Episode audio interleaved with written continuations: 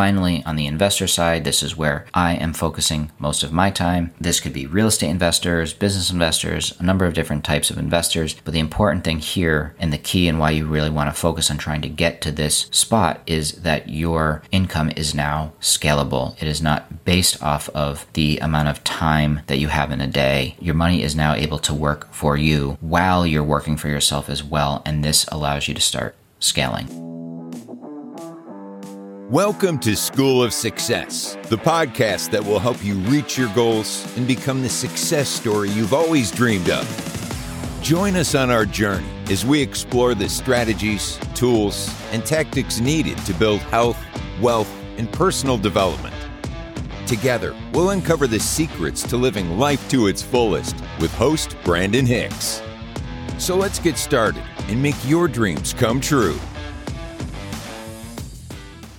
Welcome back to another episode of School of Success. Today, I want to touch on the book Cash Flow Quadrant by Robert Kiyosaki. I'm sure many of you are familiar with Rich Dad, Poor Dad by Robert Kiyosaki. If you aren't, I would check that one out first. That's actually the book that got me started on my real estate journey and transitioning from the corporate world, working as an employee to a real estate investor. And actually, that's what this book talks a lot about cash flow quadrant, that is. So let's just dive right into the book and what it's about and how it can help you. So, cash flow quadrant talks about four different types of people when it comes to money. There's employees, there's the self employed business owners or big business owners, and then investors. You'll see the quadrant broken out into an E, an S, a B, and an I. Again, that is employee for the E, self employed, of course, is the S, business owner or big business owner is B, and investor is I. And on the left side of the quadrant is the employees and the self employed. And the goal for many of us is to get to the right side of the chart, which is the business owner and the investor.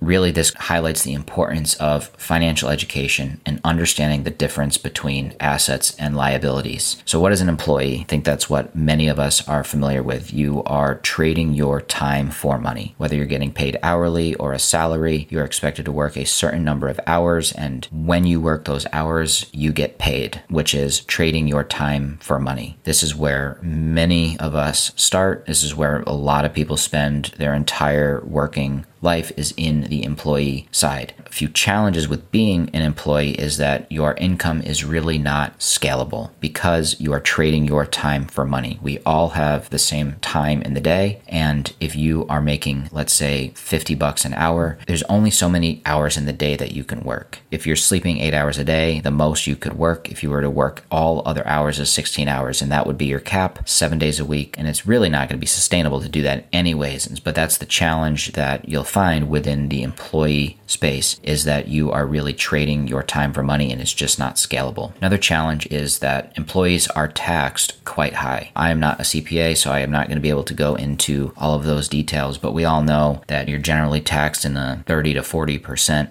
depending on the amount of money that you make. So your tax liability is quite high. And as an employee, there is not very much you can do to mitigate that liability like you can if you are a business owner or an investor, which we'll get into in a minute. The S is for self employed. That is the small business owner. Maybe it's a solopreneur, maybe it's a couple person business, but self employed is someone who's really kind of gone out of being an employee, but is still really an employee of their business. You see this a lot in restaurants or small mom and pop businesses or organizations. It's where the business owner is working in the business. They're so focused on the day to day and making ends meet that they are working very much in the business and not on the business. And so you kind of graduate from this employee where you are working for somebody else to now being the business owner, but you have not gotten the systems and the processes in place to really start working on the business and scaling up the business. And so you are still stuck on that left side of the quadrant. Another challenge with self employed, very similar to regular employees, although self employed can actually have even higher tax rate, I've heard even up to 60%, is that your tax liability is high. And again, you don't have many options for mitigating your tax liability like you do as a big business owner or an investor because of the way that the tax code is written and the incentives that they provide for people like investors or business owners. Next, we have big business owner. These are big businesses like the ones that you'd see publicly traded with a lot of employees Now, there's a big motivation to get to this stage if you want to be a business owner because as you employ more people, your tax incentives and the deductions that you can leverage becomes greater. You know, the government can't employ everybody within the country. They need private businesses, public businesses to start so that they can then employ people as those businesses create revenue. They then need to hire people to scale, and the revenue can then pay the salaries and the insurance and all of the benefits that you get with being an employee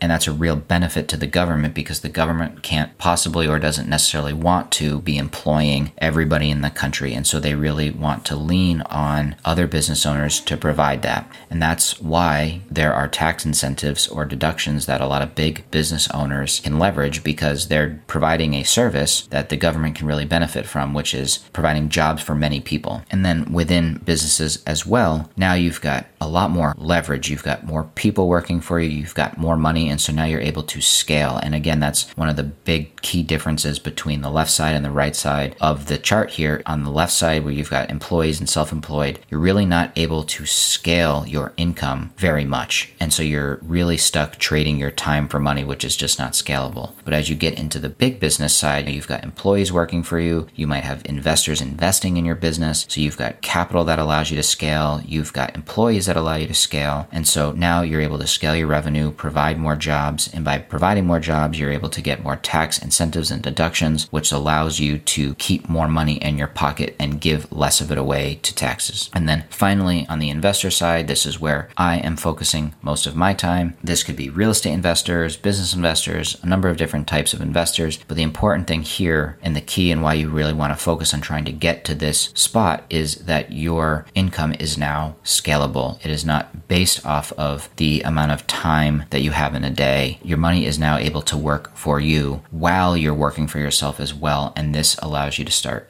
scaling. Investors are focusing on buying assets versus liabilities. An asset would be a multifamily apartment building, a self storage facility, it could be a business. It's something that is generating revenue, it's covering its expenses, it's covering the debt service, and it is putting money in your pocket while you sleep. Perfect example is self storage. I spend some time up front 20 hours, 50 hours, 100 hours, whatever it is to find a self storage facility, get it under contract, raise some money, purchase the facility, and fix it up. Once it's fixed up, it will require a lot less time ongoing. So I've done a lot of the work up front, but then I can own that facility for five years, 10 years, 20 years, 30 years. But I did all that work up front, and then it's very little maintenance work, relatively speaking, ongoing. But it's going to continue to produce cash flow and pay me again a year from now, two years from now, five years from now, while I'm sleeping, whether I choose to take a vacation or not, it is still going to be paying me. And so now I've separated my time from my income. And that's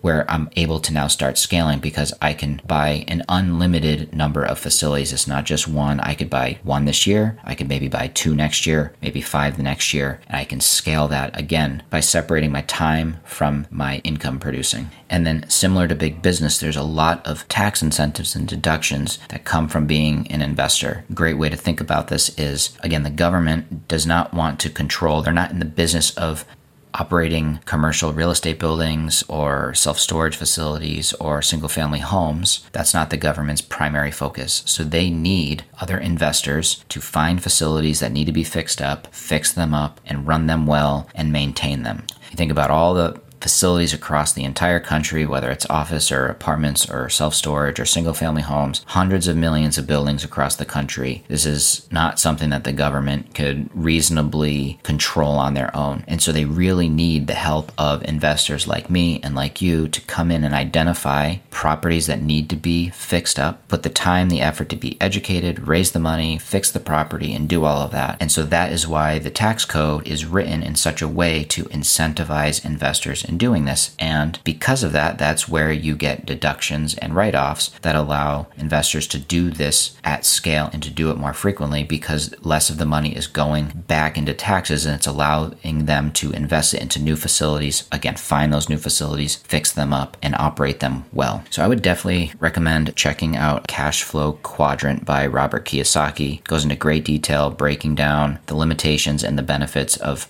each of the categories. Again, that's employee, self employed, big business owner, and investor. And as you start to learn the difference between assets and liabilities and the tax benefits of each of those quadrants, you can start to figure out for yourself where you are today and start putting a plan together for how you can get from that left side of the quadrant to the right side. Hey, I appreciate you listening to another episode of School of Success. I'm committed to helping others reach their full potential, so if you found value, please leave a five star rating and review. With that, we can reach more people and help make their dreams come true.